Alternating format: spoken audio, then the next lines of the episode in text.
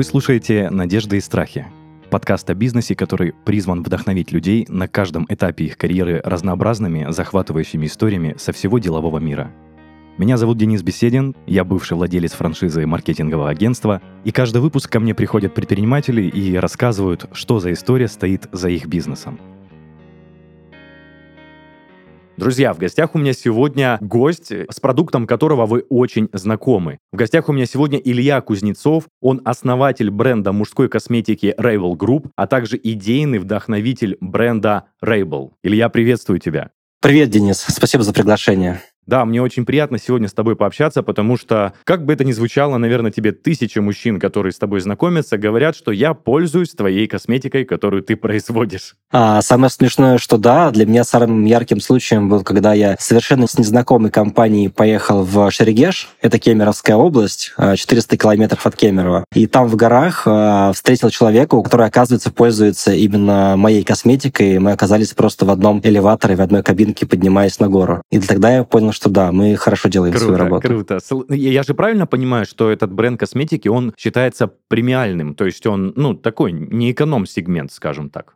Абсолютно. Давай единственное внесу небольшую ясность. То есть моя компания Rebel Group, она является дистрибьютором а, ряда брендов. И среди этих брендов есть, собственно, и мой бренд, который производится в Великобритании. Э, все бренды, по которым дистрибьютим, являются премиальными брендами. Круто. Круто. Я не могу ничего добавить, потому что качество твоего продукта на высоте. Я во всех а, барбершопах, во всех, не знаю, в парикмахерских не вижу, но в мужских заведениях высокого класса я вижу эти бренды и сам активно пользуюсь. А, Илья, у меня сразу а, встречный первый вопрос, потому что интересует это меня чисто с человеческой точки зрения. Ты сам разрабатывал какой-то состав, как-то принимал в этом участие, или же это потом пришло, что твои технологи самостоятельно все это делали и с тобой согласовывали? Ну, смотри, бренд Rebel, он появился уже после того, как я стал заниматься мужской косметикой. А изначально, если говорить именно про мужскую косметику, а, то в 2017 году я стал дистрибьютором а, ряда британских брендов. И наш ключевой бренд — это был бренд Morgans, а, который вот уже с 1873 года непрерывно производится в Великобритании. И так получилось, что я там попробовал свои силы в плане создания продукта. Я стригся в одном и том же барбершопе и разговорился со своим барбером о том, что ему не хватает конкретного одного продукта, который я тоже посчитал интересным интересным. И я дал эту идею э, владельцам э, английского бренда Morgans. А мы вместе его разрабатывали, я на себе его тестировал, давал комментарии. Ушло у нас на это полтора года, и в итоге появилась матовая помада Morgans. И сейчас это бестселлер абсолютно во всей линейке Morgans, причем по всему миру. А вот так вот совершенно случайно сделал самый крутой продукт, самый продаваемый во всем мире именно в этом бренде.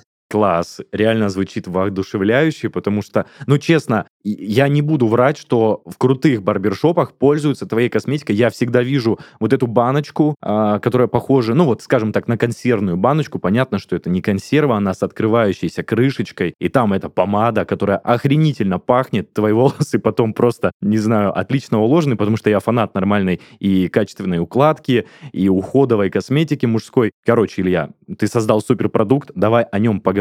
И первый вопрос, который я всегда задаю нашим гостям, это Э, что сподвигло тебя поселить мысль в своей голове, что ты хочешь стать предпринимателем, бизнесменом? Расскажи с самого начала, пожалуйста, свою историю. Слушай, интересный вопрос. Дело в том, что я заработал первые деньги еще до того, как а, осознанно начал понимать, а зачем вообще зарабатывать деньги и так далее. Это было еще, это, наверное, был класс второй или третьей школы. А, я тогда поехал на дачу, и, э, собственно, еще совсем ребенком я увидел о том, что... Э, помнишь, тогда были очень популярные такие жвачки, в которых э, были переводные такие картинки, да, татуировки. Конечно. Ты их клеишь на руку, мочишь водой, и вот у тебя татуировка классная. И мы поехали как-то в, из деревни, получается, в чуть большой город, и там я увидел, что, оказывается, на белых листах продаются такие целые коллекции этих татуировок, только черных. А, и там сам лист стоил, ну, я не помню даже, там рублей, наверное, там 20-30 по тем временам. А на листе было штук 10 татуировок. Я подумал, хм, классная идея. Вот ты покупаешь жвачку там за 2-3 рубля, а и не, понимаешь, какая татуировка внутри. А здесь есть целый лист с татуировками, а, который можно купить там за 20-30 рублей, разрезать его, и у тебя будет куча-куча татуировок. Ну, собственно, я так и сделал, попросил бабушку купить мне этот лист, я его разрезал, и потом решил продавать татуировки, собственно, по деревне ребятам, и так сколотил свои первые 100 рублей состояния. На тот момент для меня, конечно же, были неподъемные деньги. А, не знал, что с ними делать, но мне было интересно. Слушай, так это маржинальность больше 300% получается в целом. Нифига себе, это очень круто. Ну, там что-то, да, там что-то было сумасшедшее, но тогда же я, честно говоря, и понял, что такое а, просаживать деньги. Потому что тогда там появился взрослый парень, ну, по, по, по моему тогда отношению взрослый, ему было 14 лет, и он мне предложил сыграть в азартную игру. И, в общем, в эту азартную игру я очень быстро ему все эти деньги свои проиграл. Вот. Поэтому это было тоже хорошим уроком о том, что деньги сложно приходят, но очень легко уходят. Слушай, а как, э, скажем так, хорошо в юном возрасте тебе жизнь преподала такой очень поучительный урок. Раз ты его так запомнил, скажем так, уже в взрослом сознательном возрасте, ты до сих пор помнишь ту ситуацию. Она была очень яркая, потому что я очень сильно расстроился от этого, да. Но, ты знаешь, одновременно с этим жизнь преподала мне еще один хороший урок, прямо в тот же момент. А я понял, что такое административный ресурс, потому что я подошел к своей прабабушке и сказал, слушай, так и так, вот я все деньги в карту проиграл. Она пошла это к этому парню, дала ему по ушам, и деньги ко мне вернулись вернулись обратно. Это был тоже хороший урок. Называется административный ресурс. Круто, круто. Окей, Илья, давай двигаться ближе к созданию твоего бренда. Давай. Так как это все ну, косметические средства, подскажи, пожалуйста, с точки зрения образования, являешься ли ты технологом, инженером, может быть, каким-то стилистом? Ну вот, просто интересно, что именно тебе вкладывали в голову в молодости. А, вообще нет. В школе моими любимыми уроками была физкультура и английский язык. И, собственно, английский язык в этом плане мне помог, потому что ну, моя косметика производится в Великобритании. А, у меня свободный английский, у меня есть кембриджский сертификат. А, я очень хорошо общаюсь со всеми, и плюс мне эта культура, в принципе, знакома, поэтому я там чувствую себя своим. И они тоже чувствуют, что человек, ну, из их среды. Это большой плюс в плане взаимодействия с ними. А никакого химического образования и так далее у меня нету, но я экономист-аналитик по образованию, и когда у тебя есть структурированность в голове, ты, в принципе, к любому делу, наверное, можешь подойти структурированно. И если ты умеешь учиться, то ты можешь изучить все, что тебе необходимо самостоятельно. Да, я с тобой согласен, но тем не менее, наверное, как руководителю, все-таки твое образование отчасти помогало когда-либо. А, как руководителю, конечно, до сих пор помогает. А, более того, я не просто экономист-аналитик, а знаете, когда вот родители тебя запихнули куда-то, и вот ты туда пошел. А мне это нравилось, я не могу сказать, что это было на 100% осознанный выбор, но процентов на 80 как минимум. И а, даже получилось так, что с небольшой командой в университете мы выиграли Всероссийскую Олимпиаду по нашей специальности, поэтому могу себя назвать, ну, не самым худшим, наверное, аналитиком. Крутая история.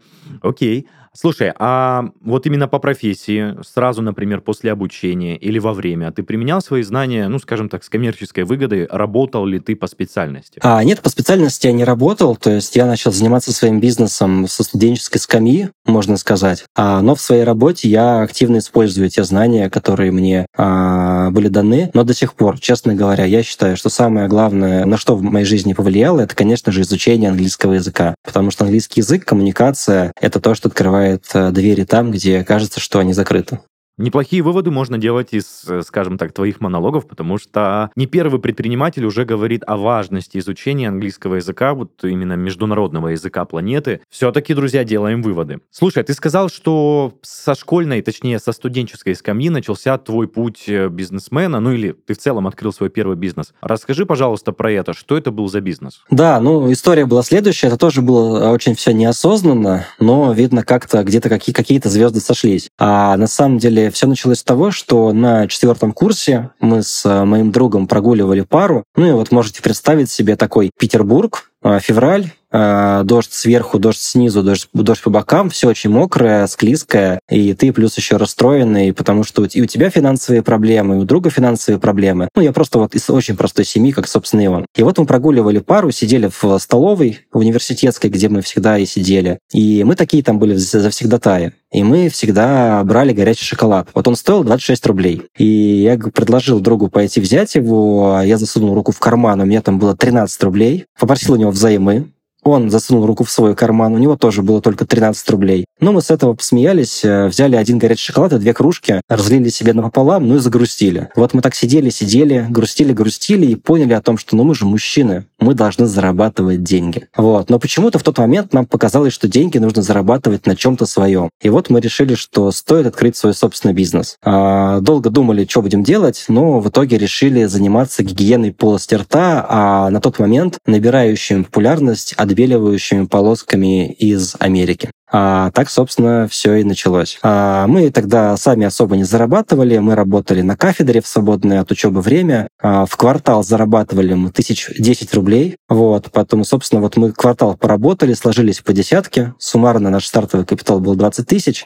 Ну и мы заказали через eBay эти отбеливающие полоски, они из Америки. Шли они на нас тогда месяц, мы этот месяц прошел, мы их, собственно, а, продали в университете очень быстро, потому что мы много с кем общались. Получили X2, и эти же деньги закинули еще раз их заказали, и снова ждали так месяц-полтора. В общем, была довольно странная бизнес-модель, но именно с нее начался мой бизнес. А вы продолжили впоследствии этим заниматься? И разошлась ли вторая партия э, с таким же успехом, как первая? А, вторая партия разошлась, но я бы не сказал, что это прям ошеломляющий успех, потому что, представляешь, да, то есть ты тратишь свои деньги, ты ждешь полтора месяца ничего не делая, а когда же тебе это все-таки придет, потом ты это все как-то продаешь, а, и потом тебе нужно еще ждать полтора месяца. Поэтому через какое-то время, а так как у меня друг тоже был хорошим аналитиком, а, ему предложили работу по специальности а, в крупную компанию. Вот, и он принял решение э, уйти уйти туда. Вот. И я тогда долго думал о том, что же мне делать, потому что как за друга я был, конечно же, рад, потому что это круто, ну, когда твой друг двигается вперед. Но я понимал, что я остаюсь один, и за себя я был не очень рад. А, и я помню, что тогда я для себя принял решение, что раз все-таки мы тогда за столом пообщались и решили идти до конца, то я же в том числе и себе дал обещание идти до конца. И я подумал, что, наверное, не буду сам перед собой его нарушать и пойду до конца. Так я остался один и пошел до конца, и, собственно, с этого пути пути уже не сворачивал. Круто. То есть э, ты хочешь сказать, что ты ни разу не работал по найму в своей жизни? Нет, нет. У меня в трудовой книжке только записи из моей компании. Классно. Очень хочется послушать э, дальнейшее развитие твое после окончания университета. Но давай я еще чуть-чуть помусолю тему вот этого студенческого бизнеса. Когда ты остался один, ты продолжил заниматься этим? Да, я продолжил заниматься этим. Я просто... А, я помню, что я тогда лежал на, на диване, на кровати, э, на спине, лицом вверх, думал, анализировал, что же мне все-таки делать, и принял такое решение, что окей, я сейчас проанализирую, что мне не хватает, то есть что мне нужно делать, чтобы делать какие-то продажи. Хотя вот странно, то есть я экономист аналитик, у меня хорошее образование, но я вообще не приспособлен, я понял, что к реальной жизни, вообще к экономической жизни. И, по сути дела, как, знаете, человек, который а, попадает в какую-то критическую ситуацию, заново начинает учиться ходить, вот примерно я понял, что я оказываюсь именно в такой ситуации, потому что какие-то базовые вещи максимально прикладные мне были непонятны, неизвестны, страшные, и а, я просто максимально вписывался на разные бесплатные курсы, онлайн, офлайн, все, что можно было, поглощал информацию максимально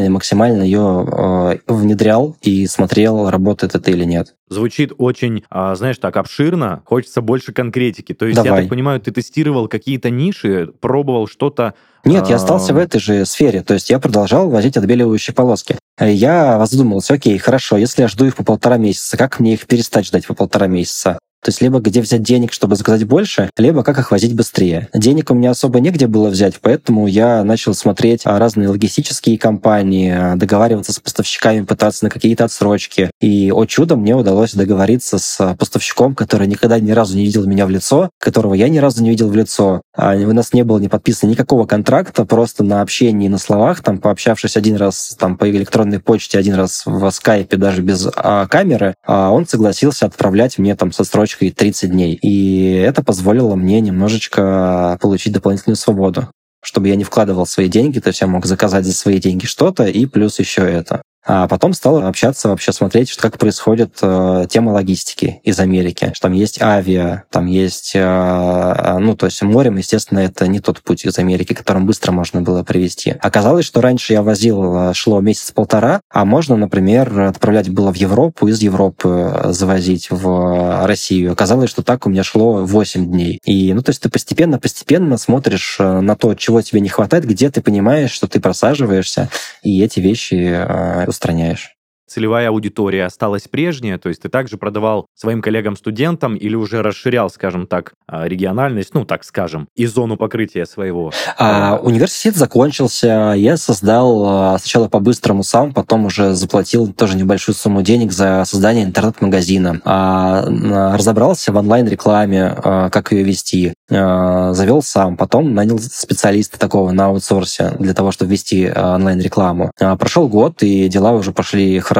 Я арендовал а, офис в центре Санкт-Петербурга, нанял своих первых сотрудников. А, начинал нанимать, конечно же, с формата а, знакомые знакомых, а, друзья друзей, друзья друзей и так далее. Вот. Но с офисом тоже было очень интересно. Ты знаешь, меня бабушка приучила все время, когда я был маленьким, мы все время ездили на Невский проспект, гуляли, и ну, для меня это было прям супер баловством заходить в какое-то красивое заведение, выпить там какой-нибудь чай или там съесть какую-нибудь вкусную булочку, потому что, опять же, мы из очень простой семьи, и это вот раз в месяц такое позволялось. Я прям с этого кайфовала, моя бабушка меня прям к этому приучила. Она сказала, что вот нужно все равно уметь жить красиво, даже если это, ну, то есть даже если это не совсем а, бывает посредством. И я подумал, что, слушай, ну, бабушка, наверное, глупость не скажет. И я подумал о том, что если брать офис, то нужно брать офис в центре. Пусть он будет маленький, пусть он будет а, не самый роскошный, но зато это будет красивый центр. И я каждое утро буду радоваться того, что я иду по этой всей красоте петербургской, а вечером буду наслаждаться, как я буду уходить домой. И, собственно, я вот долго его искал. Мне предлагали разные прокуренные, страшнейшие помещения. Одно помещение это был просто ужас. Мне говорят, слушай, там есть помещение с видом на Исаакиевский собор. Ну, знаешь, да, Исаакиевский собор был в Петербурге? Да, конечно. Вот. Конечно. Я думаю, шикарно вообще, это мечта всех мечт. Значит, прихожу в этот бизнес-центр, меня встречает какая-то сомнительного вида женщина, проводит по паркуренному коридору, в котором прямо здесь сейчас стоят мужики и курят прямо на лестнице, прямо в бизнес-центре. Я поднимаюсь наверх, открывает она а, дверь, и там прямо такое помещение, метров 20. Ощущение, что оно прямо сейчас, после Второй мировой войны. Вот прямо сейчас. Убитые просто ставни, разбитый потолок, убитый пол. Она говорит, ну, небольшой косметический ремонт сделаешь, и нормально. Я, у меня просто челюсть отпала, я не понимаю, что происходит, и я смотрю в окно, и там одно окно, и там просто кирпичная красная стена. И я такой... А где же Исаакиевский? Вот, и я так аккуратно подхожу к нему и робко спрашиваю, а, а где Исаакий? Она такая, так вот же, вон, посмотри вверх. И я выглядываю, прям вот голову высовываю из окна, смотрю вверх, и там маленький такой золотой кусочек в небе торчит. Это вот купол Исаакиевского собора. Слушай, это ужас какой-то. Да, я помню, что вышел тогда из этого бизнес-центра. Кстати, тоже зима была, тоже, наверное, февраль. Я прям шел грустный по Невскому проспекту, думаю, что мне делать? И рядышком там вот был бизнес-центр «Медведь» на Большой Конюшенной. Я совершенно спонтанно зашел в него и просто разговорился с девочкой на ресепшене, она сказала, что, оказывается, через неделю съезжают из маленького офиса у них арендаторы. Она провела меня вверх, я посмотрел офис, э, познакомился с арендаторами, оказалось, что хороший офис по адекватной цене, чистый, прям в самом центре. И вот до сих пор мы в этом бизнес-центре, конечно же, мы занимаем уже несколько этажей, а, но все еще в этом же бизнес-центре. Слушай, ну, наверное, если бы ты не приехал в этот прокуренный бизнес-центр, который нужно было немножечко косметически подкорректировать, то ты не зашел бы в этот бизнес-центр. Конечно. В котором ты сейчас. Конечно. Ну, в общем, судьба очень классно распределилась. Слушай, Илья, э, ты все это время занимался отбеливающими полосками для зубов. Неужели тебе э, доход, который приходил с этой деятельности, э, был достаточен, чтобы снимать офис в центре Петербурга? А, да, ну это звучит громко, офис в центре Петербурга. На самом деле это офис, да, в самом центре Петербурга, но он небольшой, и э, я договорился на адекватную арендную ставку, и как бы, ну, это было немного. Сколько там это было рублей? 25 тысяч рублей, 30 тысяч рублей. Ну, это не такие большие деньги. Это конечно, можно конечно, было. я согласен. Э, но, тем не менее, видишь, это был твой, я так понимаю, единственный источник дохода. Да. И твой оборот, получается, рос, рос, рос. Скажи, ты применял какие-то маркетинговые инструменты? То есть а, ты давал рекламу сайта, куда-то, может быть, радио, телевидение, какие-то баннеры. Как-то ли продвигал свой бизнес? А, ключевое это была онлайн-реклама. Э, которую я, собственно, как я и сказал, научился сначала настраивать сам, а потом был человек на аутсорсе, который помогал ее вести, а, и дополнительно подключал социальные сети. Тогда еще э, был ВКонтакте, ну, он и сейчас есть, но, наверное, не столь популярен, как тогда. А, и тогда уже начал развиваться запрещенная в России социальная сеть, а, и мы тоже ее подключали. Хорошо, ты сказал, ну, случайно затронул тему того, что в 2015 году ты сменил вектор направления, скажем так. Ну, то есть как э, с отбеливающими полосками, что было? То есть рынок был довольно сильно ограничен, и а, а хотелось какого-то масштаба, хотелось устроить хорошую прям такую широкую дистрибьюцию по всей России с э, там менеджерами, с региональщиками, со всеми, совсем, совсем. То есть хотелось какого-то такого роста, а его было довольно сложно достичь, потому что были постоянные перебои с наличием продукции. И э, эту ситуацию исправить было никак нельзя. Это связано с определенным нежеланием самого производителя э, как-то это все расширять, тем более на Россию. И тогда я принял решение, что нужно двигаться в другой продукт. И тогда я решила, что было бы круто привести что-то тоже американское, но чего нет в России. И я так столкнулся с бальзамом для губ Carmex. А он на самом деле был в России. Вот бальзам для губ Carmex, в принципе, сейчас знает каждая девушка, а, потому что в 2015 году с э, российской крупной косметической компанией мы активно стали его развивать. И с э, такого непонятного продукта, который продавался в маленьких островках косметических, он превратился в довольно известный бальзам для губ, который стал продаваться продаваться на всех маркетплейсах, а в ленте, в крупных, там даже в буквоеде стоял. Ну, то есть совершенно в разном ритейле и онлайн, и офлайн на, буквально за полтора года нашей вот совместной работы с этой московской компанией. А ты непосредственно принимал участие как, э, как кто? Как их самый первый дистрибьютор. То есть они по факту были импортером, которые сами а, дистрибьюцией не занимались. А я был их первым дистрибьютором, первыми руками, который а, занимался именно дистрибьюцией и поставкой э, этой, этой продукции вот во все эти точки. До тех пор, пока Слушай, они не, сами не стали э, заниматься это своими руками. Отказались от посредничества, скажем так. Ну, не совсем. Они просто посмотрели, что если один дистрибьютор довольно эффективно работает, как будет круто, если они сделают 10 таких дистрибьюторов и еще сами будут напрямую. Но это обрушило розничную цену, это все дистрибьюторы стали с друг другом а, толкаться, демпинговать, и я понял, что это вообще не моя история, не хочу этим заниматься. Слушай, звучит интересно, потому что ты сказал, что любая девушка знает этот, скажем так, бальзам для губ. Я, как мужчина, даже знаю его, потому что моя вторая половина пользуется этим бальзамом. Но это просто звучит интересно, потому что, скажем так, ты рассказал историю того, что это был изначально неизвестный бренд, а сейчас все девчонки достаточно сильно тащатся, скажем так, по этому бальзаму. Круто. Да, причем Круто. интересно то, что изначально бальзам американский, но для российского рынка он стал производиться в Англии, в Великобритании. И, собственно, это была такая моя первая точка контакта с Великобританией. Потому что в бальзаме для губ Кармакс э, американском содержался фенол, а фенол в Европе и в России запрещен. Он считается опасным э, ингредиентом. И поэтому Кармакс без фенола стал производиться в Великобритании и поставляться уже в Россию из Великобритании. Круто, круто. И получается, твое окончание работы с, э, ну, как дистрибьютором в этой части прекратился, когда их стало очень много. Я имею в виду дистрибьюторов. А, да, да, и это тоже это было довольно такой плавный переход из отбеливающих полосок в бальзам для губ и из бальзам для губ в мужскую косметику. А, потому что мой друг, который а, тогда ушел работать в крупную компанию, он совершенно случайно там позвонил мне, мы заобщались, он спросил, чем вообще я занимаюсь, а я как раз заканчивал проект с Кармаксом. Я говорил, да вот, там завершаю некоторые некоторые дела, работу, и он просто предложил поехать с ним в Англию. А он там собирался пообщаться а, по мужской косметике со своими а, поставщиками. Он параллельно со своей работой, он все еще работал в крупной компании, а он стал интересоваться мужской косметикой и пытаться реализовать какую-то вот дистрибьюцию, наверное, по примеру того, что мы в свое время пытались отбеливающими полосками сделать. Вот, и предложил поехать э, и как гость, и просто посмотреть на эту всю движуху, и заодно, ну, зная, что у меня хороший английский, возможно, я мог бы быть полезен ему в работе с его поставщиками, в согласовании. А я легкий на подъем человек, и говорю, да, давай, и у меня не было ни визы, ни загранпаспорта даже, вообще ничего. И я за месяц оформил и загранпаспорт, и английскую визу, которая считается довольно сложной, и спокойно полетели в Великобританию. Так я познакомился с индустрией мужской косметики. Есть встречный вопрос. Во-первых, сколько тебе было лет на тот момент? Но если это был 16 год, то мне, получается, было 25. И это было лето 16 года. Угу, то есть тебе сейчас примерно 33, если я не ошибаюсь? 32. Плюс-минус.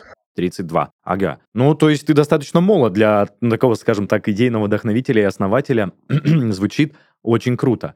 А, есть еще один вопрос, Илья. А, отбеливающие полоски. Когда ты начал заниматься бальзамом для губ Carmex? Ну и в целом в продолжении, скажем так, а, твоего пути? Ты продолжал ли ими заниматься или полностью отставил эту идею? А, ну, они были фоном, шли, и они постепенно, их а, доля в продажах снижалась у нас, и а, в какой-то момент приняли решение о том, что надо эту историю закрыть. Ну и, собственно, я ее закрыл. Окей, окей. Я, ну, хотел бы, конечно, в подробности вдаться, что упали продажи или все-таки ну, что-то шло не так с поставками, то есть, ну, чуть-чуть просто... Продажи держались на том же самом уровне, то есть они не падали и не росли.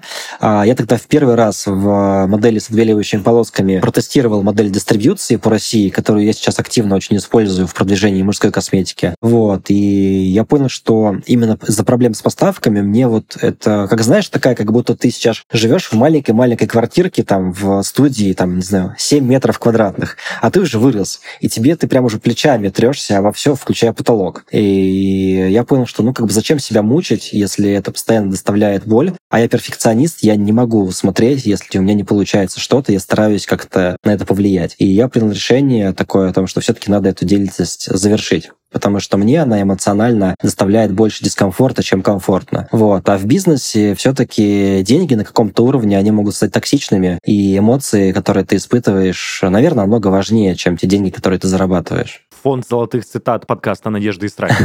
Эта фраза, а, я тебе честно скажу, очень круто звучит. Хорошо, вот мы подбираемся к самому интересному, что ты со своим другом, товарищем а, летите в Англию uh-huh. для того, чтобы познакомиться с производителями, я так понимаю, с поставщиками. А на тот момент, когда ты летел туда, я так понимаю, у тебя даже в голове не было мысли а, попробовать как-то импортировать это в Россию. Вообще нет. Когда я летел туда, причем это было в очень непростой период для Англии а, время. Все, наверное, знают про Brexit. Это выход Англии из ЕС. И я летел тогда, когда вот сам наш самолет из Москвы взлетел тогда, когда Англия была членом ЕС, а опустился в Великобритании на взлетную полосу тогда, когда Англия уже перестала быть членом ЕС. То есть прямо в воздухе, пока мы летели, прошло голосование по Брекситу, и Англия приняла решение выйти. И когда мы прилетели в Великобританию, там, конечно, был страшный бардак, все ходили на ушах. А, ну, представляете, такое событие, да, страна вышла из блока. Вот, поэтому нет, я тогда был, не, даже не думал о каком-то импорте, я просто смотрел на это все и удивлялся, как это все происходит. Класс. Но, тем не менее, это не очень, конечно, хорошая история, возможно, для начала развития бизнеса, но звучит очень э, интригующе, что ли, и очень-очень интересно. Хорошо. А что помогло тебе предпринять те действия, которые тебя привели к результату? Что именно ты делал и какие события на это повлияли? А, э, ты имеешь в виду уже в плане развития и работы с мужской косметикой? Да, конечно. А, ну, если мы говорим про мужскую косметику, то все-таки такой серьезным э, начинанием для меня в мужской косметике это был 2017 год, это май 2017 года, когда я стал э, эксклюзивным дистрибьютором бренда Morgans в России СНГ. Это вот тот самый бренд, которому в этом году исполнилось ровно 150 лет непрерывного производства. Первое, что я сделал, и я до сих пор придерживаюсь этой идеологии, это работать только с реальными производителями продуктов. То есть, когда ты работаешь вот прям с первыми руками. То есть, у э, это реальный завод. Очень много мужских брендов косметики, которые ты можешь встретить в барбершопе, у них нет своих собственных заводов. Это все STM расшифровываю собственная торговая марка. Когда ты приходишь на завод, тебе говорят, у нас есть там 10 формул, 20 отдушек, мы тебя замешаем, поставим твой логотип, и все будет хорошо. И предприниматель говорит, о, класс, это мой бренд, я молодец, я произвел. Вот э, эта история очень легко э, повторяется, копируется, и эта история нечестная по отношению к потребителю. Morgans бренд — это максимально аутентичный и честный бренд, который на своем собственном заводе уже 150 лет производит свою косметику. И работа с заводом, она очень сильно развязывает тебе руки. Первое, если ты для них э, ценный партнер, они сильно прислушиваются к тебе, ты можешь реализовывать свои идеи по созданию новых продуктов, по модернизации модернизации их э, упаковки, по модернизации каких-то их средств регулярных. Вот. А второе, работая напрямую с производителем, ты срезаешь все лишние звенья в цепочке этих всех дистрибьюторов, субдистрибьюторов и всех прочих людей. Это увеличивает твою маржинальность. Ну и третье, конечно, работая с производителем, ты всегда уверен в э, наличии товара, в поставках, в регулярности поставок, потому что завод, у него есть загрузка, и для него чем больше он загружен, тем рентабельнее его бизнес. Поэтому ему выгодно быть максимально загруженным. Но тем не менее, мы не подобрались к самому главному вопросу, как ты приехал на завод э, компании Morgans и начал скажем так, вести переговоры, что ли, с э, руководителями или с инженерами. Это тоже хочется послушать очень. Но прежде чем ты начнешь это рассказывать, э, ты упомянул, что ты стал эксклюзивным дистрибьютором на территории России от этого завода. То есть ты первый, кто ввез эту марку в Россию? Официально, если говорить официально, то да. Э, до этого, как оказалось, эта марка присутствовала в, в России, и она не получила вообще никакого развития, то есть о ней никто вообще не знал. И то я-то узнал о том, что эта марка в России существует только потом, спустя э, где-то полгода или год, э, совершенно случайно. Были какие-то ну, серые да. импортеры, которые брали непонятно ее где, но официально вез ее я первый. Илья, давай подбираться к тому, как все-таки началось сотрудничество. А, давай. Ну, в шестнадцатом году я приехал вообще на, э, в Англию, как, собственно, как турист. И мы с моим другом поехали на Barber Connect. Barber Connect UK — это такая всемирная выставка барберов и всей индустрии барберинга, а, куда съезжаются из Америки, из Италии, ну, собственно, из самой же Англии, а, из разных стран, и обмениваются там опытом, проходят шоу, разные мастер-классы, стенды с косметикой и все прочее. Собственно, туда направлялся мой друг для того, чтобы пообщаться со своими поставщиками. Вот. Для меня это было просто туризмом. Я везде просто ходил, улыбался, общался, фотографировался. Ну и трогал э, пальцем разные баночки, э, которые тогда еще даже не подозревал, что могут э, оказать такое влияние на мою жизнь, на мою дальнейшую работу. Вот. А когда мы оттуда уехали, я как раз заканчивал проект с Кармаксом, и я предложил моему другу о том, что, слушай, ну, если... А от него хотели определенных объемов его поставщики, я ему предложил о том, слушай, ну, если хотят объемов прямо, то давай попробуем поработать по моим контрактам уже с сетями, с розничными, с маркетплейсами, которые на тот момент еще даже не были маркетплейсами. И Wildberries, и Озон это были интернет-магазинами, которые закупали у тебя товар, ну, брали его на реализацию или закупали со строчкой и продавали через свой сайт. И я ему предложил, что у меня контракты подписаны, я говорю, давай попробуем. Давай помогу. Ну и э, оказалось, что там очень много есть проблем а, в бизнесе у друга касаемо импорта, касаемо взаиморасчетов, касаемо вообще ценообразования. То есть там э, прямо все было сильно сырое, и мы даже сидели, у нас вот прям под офисом есть ресторанчик, и мы там сидели несколько вечеров, прописывали матрицу ценообразования, какие товары стоит еще завести, какие стоит убрать из ассортиментной матрицы, а, как лучше себя позиционировать. То есть очень много-много-много всего. А, и, собственно, так началась история история с дистрибьюцией его брендов, но в какой-то момент, а, тогда как раз из-за Брексита, из-за всех вот а, событий крымских тех еще лет, очень сильно скакали курсы.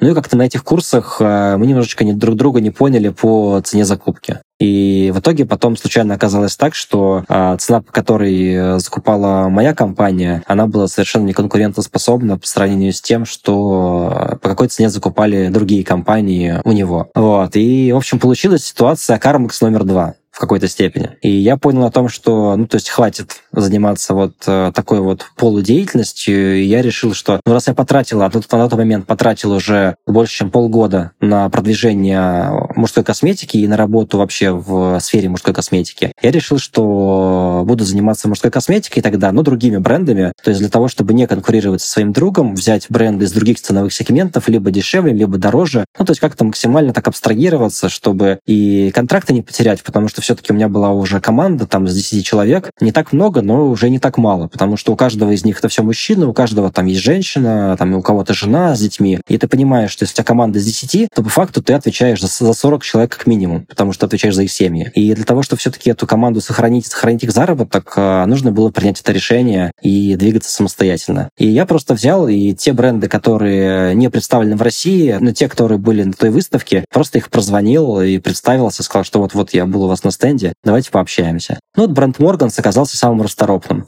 Как оказалось, а, самым выигрышным брендом вообще из всего, что только можно было там найти.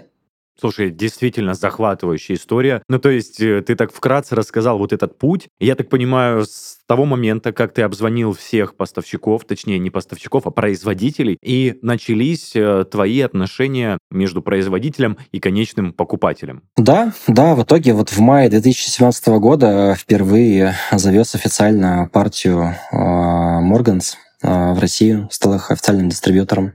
Угу. А если не секрет, вот эти финансовые вложения, это были твои личные накопления или ты что-то занимал, привлекал инвесторов, э, может быть, кредитовался в банках? А, нет, я на самом деле а, не привлекал инвесторов в свой бизнес никогда. Я до сих пор являюсь единственным собственником его. А, на тот момент я тоже и не кредитовался. Да вы знаете, малый бизнес не особо-то и любит кредитовать в России. Вот. Тогда были, естественно, накопления, которые были сделаны из чистой прибыли той деятельности, которая велась по Кармаксу, а, поэтому те деньги, которые в оборотке, по сути дела, были, а, я их пустил в закупку косметики. Тогда большой вопрос назревает, не боялся ли ты вложить свое состояние, которое ты накапливал, ну, не знаю, годами или месяцами, а, в дело, в которое еще, ну, то есть ты ничего не прощупал, ты не знаешь, как оно поведет себя? А, сложно сейчас сказать, скорее всего, нет не боялся, а почему объяснить сложно. А, знаешь, иногда бывает такое ощущение, мне кажется, это свойственно больше таким а, либо предпринимателям, либо таким антикризисникам, как МЧСники, там какие-то силовые структуры, еще что-то. Когда ты находишься в какой-то такой критической ситуации, в какой-то момент ты вдруг у тебя в голове возникает одно решение, которое ты прям чувствуешь, что оно абсолютно правильное и нужно сделать здесь сейчас. Вот примерно такое ощущение было, и я решил ну, принять это решение. Ну, то есть действовал по наитию, грубо говоря, по ощущениям. Да, я просто чувствовал, что это правильно. Окей, окей. Илья, я не могу не задать такой вопрос, что, ну, не хочу касаться внешней политической обстановки, но а, сейчас с поставками у тебя нет никаких проблем? А, ситуация в мире никак не изменила твой бизнес? А, к счастью, нет никаких проблем. А, дело в том, что до пандемии я очень плотно взаимодействовал с а, брендом Morgans, ну и, собственно, со своим производством тоже. Я примерно раз в полтора месяца был в Великобритании, и поэтому вот то время, которое было инвестировано, по сути дела, в это все, оно ну, принесло свои дивиденды после пандемии и во время всей политической ситуации сейчас в мире. Потому что никто из поставщиков не отказался работать, все сохраняют лояльные дружественные отношения, и это не сказано сказывается негативно на работе. Слушай, ну, дай бог, чтобы бизнес продолжал также развиваться, приносить доход, так как ты выстроил очень грамотные отношения и коммуникацию между партнерами. Слушай, ну мы, в принципе, с тобой подходим и к завершительной части подкаста. Я бы хотел тебя об этом не предупреждал перед записью. Я бы хотел тебе задать вопрос о, скажем так, топ-3 твоих советов начинающим предпринимателям или только тем, кто собирается ими стать. Что ты можешь посоветовать, какими качествами должен обладать предприниматель, человек, чтобы его дело успешно развивалось? А, хороший вопрос. А, ну, топ-3. Начну первое, наверное. А, не идти в предприниматели из-за денег. Потому что если ты идешь и хочешь открыть свой бизнес ради денег, есть большой шанс очень сильно выгореть прогореть и закончить это все неудачей и большой, ну там, не знаю, высокопарно будет сказано, но такой травмой а, для себя. Почему? Потому что бизнес на самом деле, ну, я так скажу, на начальном этапе, наверное, первые 2-3 года, а, если человек предприниматель еще неопытный, то как а, наемный сотрудник, но хороший наемный сотрудник, у него есть шансы там в Петербурге, в Москве зарабатывать намного лучше, чем у предпринимателя. Потому что у тебя меньше рисков, у тебя нет кучи головной боли, у тебя а, нет а, всей этой неопределенности и беготни, которая есть, а ты находишься в крупной компании, работаешь хорошим продажником, например, хорошим аналитиком, еще кем-то, заработаешь там свои 200, там 300 тысяч рублей, если ты квалифицированный специалист. Вот. А в бизнесе у тебя и, в принципе, в работе по найму, ну, даже если ты не получаешь свою премиальную часть, ну, ты получишь там 100-150 в Москве на хорошей должности. А в бизнесе ты можешь уйти в минус, и уйти в минус хороший. А еще ты можешь уходить в минус годами. И поэтому, если ты идешь в бизнес ради денег, и только ради денег, есть большой риск оказаться с долгами у разбитого корыта. Второй момент, если ты все-таки пошел в бизнес, а, то строить бизнес нужно обязательно вокруг а, сильного продукта, особенно в кризис. Сейчас ситуация кризисная, и она не изменится в ближайшие 2-3, возможно, даже 5 лет. Это большая перестройка мира. И работа в кризис, она обязательно должна быть построена вокруг очень сильного продукта, в котором есть ценность. Это не какой-то продукт, который а, на хайпе, или не какой-то продукт, который обладает сомнительной ценностью, который там сложно продавать, долго объяснять и так далее. Это понятный, хороший, качественный продукт, который легко можно масштабировать и который действительно дает большую пользу. Это очень сильно сэкономит рекламные бюджеты, и это очень сильно поддержит тебя в кризис. Ну и третье, помнить всегда о том, что бизнес а, создают люди, вот, а,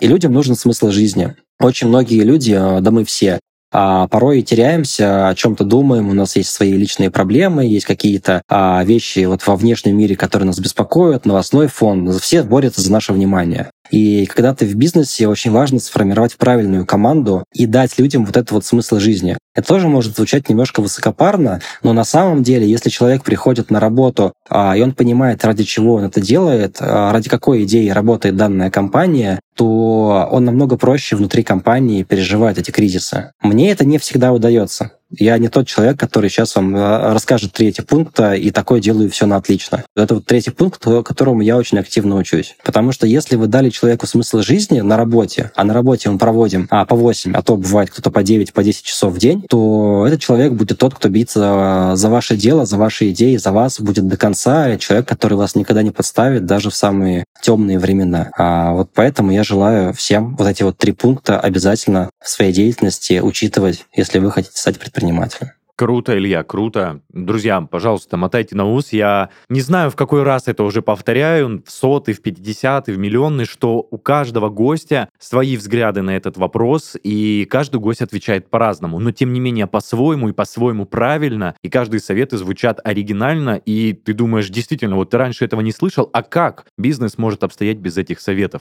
Вот очередная порция, скажем так, советов от руководителя действующего бизнеса. Друзья, принимайте, пожалуйста, на свой счет, записывайте в блокнотике, имейте в виду.